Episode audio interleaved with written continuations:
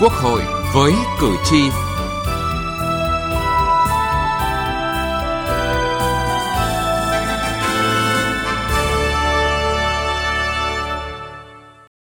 Xin kính chào quý vị và các bạn. Thưa quý vị, thời gian qua, công tác điều tra, truy tố, xét xử và thi hành án đã đạt được nhiều kết quả quan trọng – Tuy vậy, so với chỉ tiêu Quốc hội giao và yêu cầu cải cách tư pháp thì vẫn còn tình trạng khởi tố, truy tố, xét xử chưa chuẩn xác như công tác thực hành quyền công tố và kiểm soát điều tra của các vụ án hình sự vẫn còn để xảy ra các trường hợp bị oan trong giai đoạn khởi tố. Vẫn còn những bản án phải hủy, sửa án do nguyên nhân chủ quan –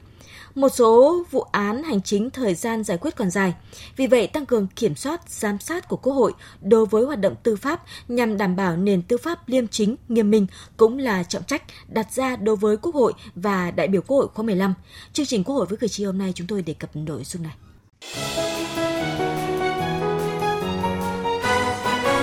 Cử tri lên tiếng Thưa quý vị và các bạn, theo báo cáo của Ủy ban Tư pháp Quốc hội, nhiệm kỳ 2016-2021, các cơ quan tư pháp đã đấu tranh hiệu quả hơn với tội phạm và vi phạm pháp luật. Cụ thể, tổng số án các loại thụ lý xét xử tăng mạnh, tăng 34%. Trong đó, nhiều vụ án đã đi vào lịch sử tố tụng nước ta bởi quy mô lớn và tính chất đặc biệt nghiêm trọng. Nhiều vụ đại án tham nhũng kinh tế với số tiền bị tội phạm chiếm đoạt lên đến hàng nghìn, thậm chí hàng chục nghìn tỷ đồng được đưa ra xét xử công khai trước pháp luật Giai đoạn này cũng đã xuất hiện nhiều loại hành vi thủ đoạn phạm tội mới như vụ án sửa điểm thi trên máy tính trong kỳ thi phổ thông trung học quốc gia năm 2018. Hầu hết các vụ án đã được giải quyết đúng pháp luật, nghiêm minh, được cử tri và nhân dân cả nước đánh giá cao. Ông Phạm Văn Thanh ở quận Cầu Giấy, thành phố Hà Nội cho rằng, dư luận người dân quan tâm không chỉ là tính chất vụ án mà còn dõi theo giám sát việc thực thi cải cách tư pháp trong công tác điều tra, truy tố, xét xử đưa ra xét xử về tội vi phạm nghiêm trọng kinh tế là đảng và nhà nước hiện cái tính nghiêm minh để từ đó tòa án là xét xử một cách đúng người đúng tội nhằm để răng đe tính cách nghiêm minh của đảng và nhà nước đối với những cán bộ cấp cao cũng như cán bộ mà những nhiệm vụ quan trọng khác của đảng và nhà nước, điều hành đất nước. Không còn manh nha những cái tư tưởng à, thủ lợi hoặc là bè phái làm tha hóa đạo đức theo luật sư Nguyễn Quế Chi, công ty luật Tâm Việt, đoàn luật sư thành phố Hà Nội, trong hoạt động tư pháp, quyền con người, quyền công dân đã được bảo vệ tốt hơn. Đơn cử như đã áp dụng quy định cho phép bị can đọc tài liệu trong hồ sơ vụ án nhằm thực hiện quyền bào chữa, hay quy định bắt buộc ghi âm, ghi hình hoạt động hỏi cung bị can. Đây là những giải pháp quan trọng nhằm chống bức cung, nhục hình, đảm bảo việc xét hỏi được tiến hành đúng luật, Đáng lưu ý là tại các phiên tòa đã thể hiện tính dân chủ thẳng thắn trong tranh luận, phản ánh sự bình đẳng giữa bên buộc tội và gỡ tội theo tinh thần cải cách tư pháp. Thế là hội đồng xét xử sẽ là giữ vị trí là trọng tài, xem xét các quyết định trên cơ sở cái hoạt động tranh tụng tại phiên tòa giữa bên buộc tội và bên gỡ tội. Ở đây thì tòa án sẽ dần hạn chế cái khâu xét hỏi và thẩm vấn theo hướng buộc tội mà sẽ tập trung vào cái việc xét hỏi làm rõ các vấn đề để giải quyết đúng pháp luật và đúng đạo lý. Thì cái việc này cũng đã thể hiện cái sự bình đẳng về pháp luật giữa bên buộc tội và bên gỡ tội. Bên cạnh những kết quả đạt được trong công tác tư pháp, nhiều ý kiến cũng cho rằng vẫn còn những vi phạm trong hoạt động tố tụng. Theo luật sư Lê Văn Dũng, công ty luật Sài Gòn, Hoạt động tranh tụng không chỉ trong giai đoạn xét xử mà cần phải được diễn ra ở tất cả các khâu trong quá trình tố tụng từ khởi tố, điều tra, truy tố, xét xử để không bỏ lọt tội phạm cũng như không làm oan người vô tội. Đây cũng là cơ sở để phát hiện những hành vi, chứng cứ, bổ sung kịp thời vào hồ sơ vụ án, hạn chế tình trạng oan sai. Các cơ quan tiến hành tố tụng nên không có ấn định một cái định kiến trước mà tôi cho rằng là khi mình có một cái định kiến thì mình sẽ đi theo xuyên suốt quá trình à, tố tụng và có thể gây oan và tôi cho rằng là đây là một bài học và chúng ta nên à, cẩn thận khi xét xử quan hệ dân sự mà được hình sự hóa. Bà Lê Thị Thu Ba, nguyên Phó trưởng Ban chỉ đạo cải cách tư pháp Trung ương nhấn mạnh đến yếu tố con người.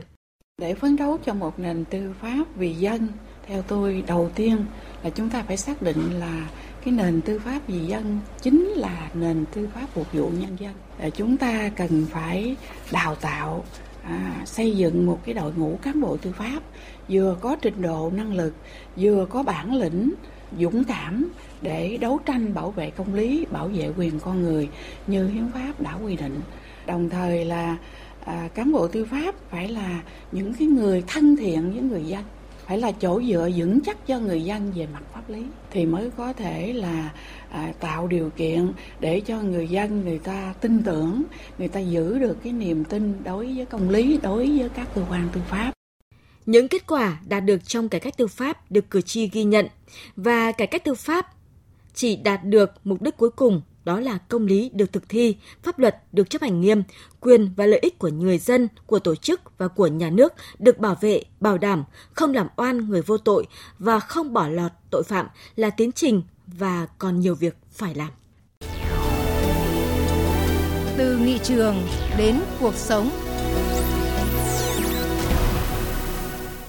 Thưa quý vị và các bạn, cải cách tư pháp là vấn đề hết sức hệ trọng liên quan đến các thể chế chính trị, quyền con người, quyền công dân và sự ổn định phát triển của đất nước. Một nền tư pháp vững mạnh là nền tư pháp ở đó trước hết tính tuân thủ pháp luật của hoạt động tố tụng phải đặt lên hàng đầu để thực hiện mục tiêu xây dựng nhà nước pháp quyền xã hội chủ nghĩa của dân, do dân và vì dân. Tuy vậy, nhiều ý kiến cũng chỉ rõ hoạt động của tòa án, viện kiểm sát còn nhiều hạn chế cần khắc phục. Đó là vẫn còn một số trường hợp án phải hủy, sửa do nguyên nhân chủ quan. Một số vụ án hình sự áp dụng sai tội danh, hình phạt, chỉ hưởng án treo chưa chính xác. Một số vụ án kinh doanh thương mại giải quyết yêu cầu phá sản doanh nghiệp, thời gian giải quyết còn dài. Một số vụ án hành chính xét xử chưa kịp thời, dư luận chưa đồng tình, tỷ lệ giải quyết đơn đề nghị giám đốc thẩm, tái thẩm của các loại án có nhiều chuyển biến tích cực so với đầu nhiệm kỳ, nhưng vẫn chưa đạt được chỉ tiêu Quốc hội giao. Theo ông Trương Trọng Nghĩa, đại biểu trúng cử đại biểu Quốc hội khóa 15, đoàn đại biểu Quốc hội Thành phố Hồ Chí Minh, niềm tin vào tư pháp là một bộ phận hữu cơ của niềm tin vào chế độ. Những điều tra viên, kiểm sát viên, thẩm phán có vinh dự gánh trọng trách giữ vững niềm tin của nhân dân vào chế độ thông qua hoạt động tố tụng. Muốn vậy, họ phải giữ được sự liêm chính như nghị quyết đại hội 13 của Đảng đã đề ra. Do đó, công bằng phải được đảm bảo bằng công lý và đó là nhiệm vụ chủ yếu của ngành tư pháp. Để giữ được liêm chính thì phải dưỡng liêm. Nếu thẩm phán và kiểm sát viên đức và tài thì tôi tin rằng cử tri và nhân dân sẽ có được điều mà họ luôn mong ước, đó là người lương thiện, người vô tội chắc chắn sẽ được công lý bảo vệ và công lý thì không bao giờ được phép là đối tượng mua bán. Khi đó, người dân không cần đi tìm xem bao công trong phim Trung Quốc, bởi vì đã có những quan tòa thanh liêm bằng xương bằng thịt trong mỗi tòa pháp đình của đất nước Việt Nam. Để ngành tư pháp, trong đó có tòa án và viện kiểm sát thực sự liêm chính trong bảo vệ và thi hành pháp luật, ông Nguyễn Văn Chiến, đại biểu Quốc hội khóa 14, đoàn đại biểu Quốc hội thành phố Hà Nội kiến nghị cải cách hành chính một cửa để từ đó người dân người ta thấy rằng giữa tòa án với người dân là gần gũi là thân thiện là người ta tin tưởng để nhờ tòa án giải quyết và từ đó là nâng cao cái vị thế cái uy tín của cái hệ thống cơ quan tư pháp và đặc biệt trong đó ngành tòa án là trọng tâm. Nhiều ý kiến cũng đề nghị trong hoạt động giám sát của Quốc hội khóa 15, Quốc hội cần tập trung giám sát về lĩnh vực tư pháp, từ công tác điều tra, truy tố, xét xử đến thi hành án. Ông Lưu Bình Nhưỡng, Phó trưởng ban dân nguyện thuộc Ủy ban Thường vụ Quốc hội đề nghị. Kiến nghị là các cơ quan hoạt động tư pháp phải quán triệt thi hành đúng pháp luật, bảo đảm công bằng, công lý, quyền con người và quyền công dân một cách nghiêm túc. Nào phải đảm bảo được tính độc lập của hoạt động tư pháp. Quốc hội tăng cường giám sát chặt chẽ hoạt động tư pháp, nhất là các vụ việc, vụ án lớn, dư luận đặc biệt bức xúc quan tâm. Quốc hội cần yêu cầu báo cáo đầy đủ từng vụ việc để tạo điều kiện cho đại biểu Quốc hội trả lời cho cử tri. Ông Nguyễn Duy Hữu, đại biểu Quốc hội khóa 14, đoàn đại biểu Quốc hội tỉnh Đắk Lắk đề nghị để hoạt động tư pháp đảm bảo hiệu lực, hiệu quả, Quốc hội khóa 15 cần quan tâm hoàn thiện những văn bản pháp luật về tố tụng và tổ chức bộ máy, chế độ chính sách cho các cơ quan tư pháp và cán bộ tư pháp. Thưa quý vị và các bạn, rõ ràng chỉ khi có hệ thống tư pháp, hành pháp thật sự hoàn thiện, hoạt động hiệu quả, cơ chế dân chủ được bảo đảm, một hệ thống pháp luật hiện đại khoa học được xây dựng và đi vào cuộc sống mới bảo đảm một chính quyền thật sự là của nhân dân vận hành hiệu quả.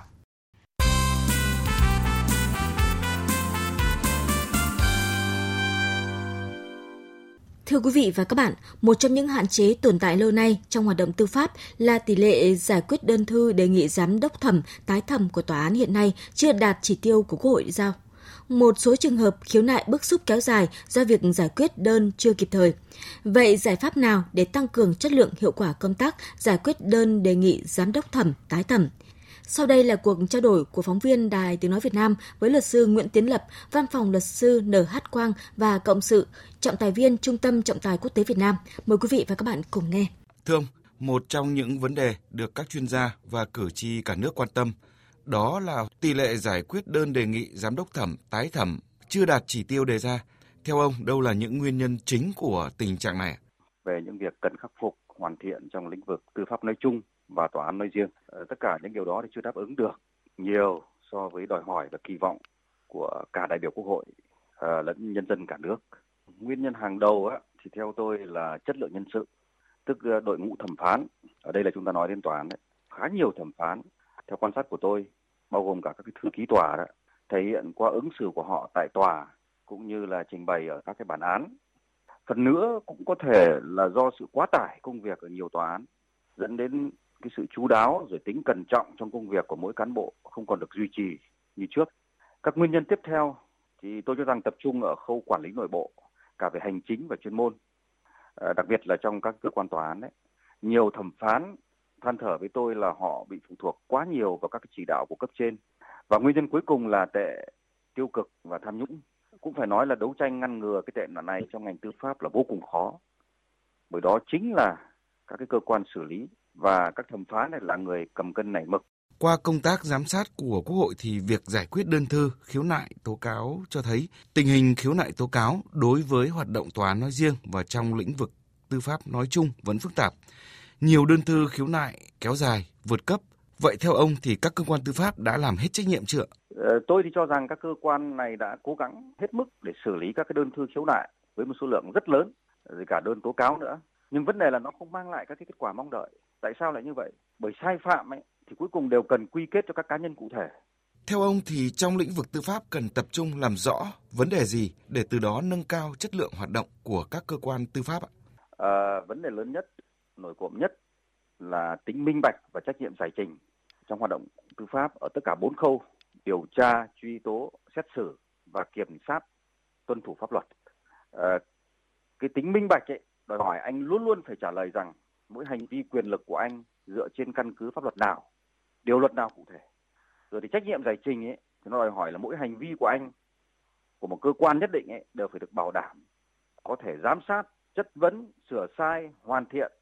của một bên khác hoặc là cung cấp hoặc là cấp trên bao gồm từ hai khía cạnh từ quan hệ nội bộ của trong hệ thống nhà nước các cơ quan nhà nước rồi từ các thiết chế bổ trợ ví dụ như là luật sư chẳng hạn và từ nhân dân thông qua các cái phương tiện thông tin đại chúng. Tôi cho rằng là chúng ta cũng ít nhiều cũng đã nỗ lực theo các cái hướng này nhưng mà còn rất thiếu và rất hồng mang tính thể chế gọi là thể chế bảo đảm uh, cho cái tính minh bạch và trách nhiệm tài chính này. Các cái cơ quan trong hệ thống tư pháp ấy phải là giám sát phản biện tức là giữa điều tra này kiểm sát và xét xử quốc hội cần tăng cường giám sát như thế nào đối với hoạt động điều tra truy tố xét xử Vâng, tôi nghĩ là có hai cách tiếp cận từ phía giám sát của Quốc hội. À, thứ nhất, theo tôi là cần làm sao để người dân nói chung, tức người thụ hưởng cái dịch vụ tư pháp đấy, hoặc là cũng có khi họ là nạn nhân của quyền lực tư pháp, phải có được các cái điều kiện tiếp cận các cá nhân, các đại biểu Quốc hội để phản ánh tình hình và đề đạt các cái yêu cầu để khiếu nại rồi để tố cáo. Hiện nay điều này đang rất khó khăn. Hai là phải tăng cường vai trò và năng lực của Ủy ban Tư pháp của Quốc hội đó bằng cách kết nối với về thông tin và về nghiệp vụ với cộng đồng chuyên môn về luật pháp như là các đoàn luật sư, văn phòng luật, trường đại học, viện nghiên cứu về pháp luật, vân vân. Tức là theo cái khuynh hướng là mở rộng cửa cho cái sự hợp tác của Quốc hội, các cái cơ quan chuyên môn của Quốc hội với cái xã hội bên ngoài để bảo đảm cái sự tôn nghiêm và cái tính nguyên tắc của hiến pháp và hệ thống pháp luật. Trân trọng cảm ơn luật sư Nguyễn Tiến Lập đã trả lời phỏng vấn. Đến đây thời lượng dành cho chương trình Quốc hội với cử tri đã hết. Chương trình do biên tập viên Đỗ Minh biên soạn và thực hiện. Cảm ơn quý vị và các bạn đã quan tâm theo dõi.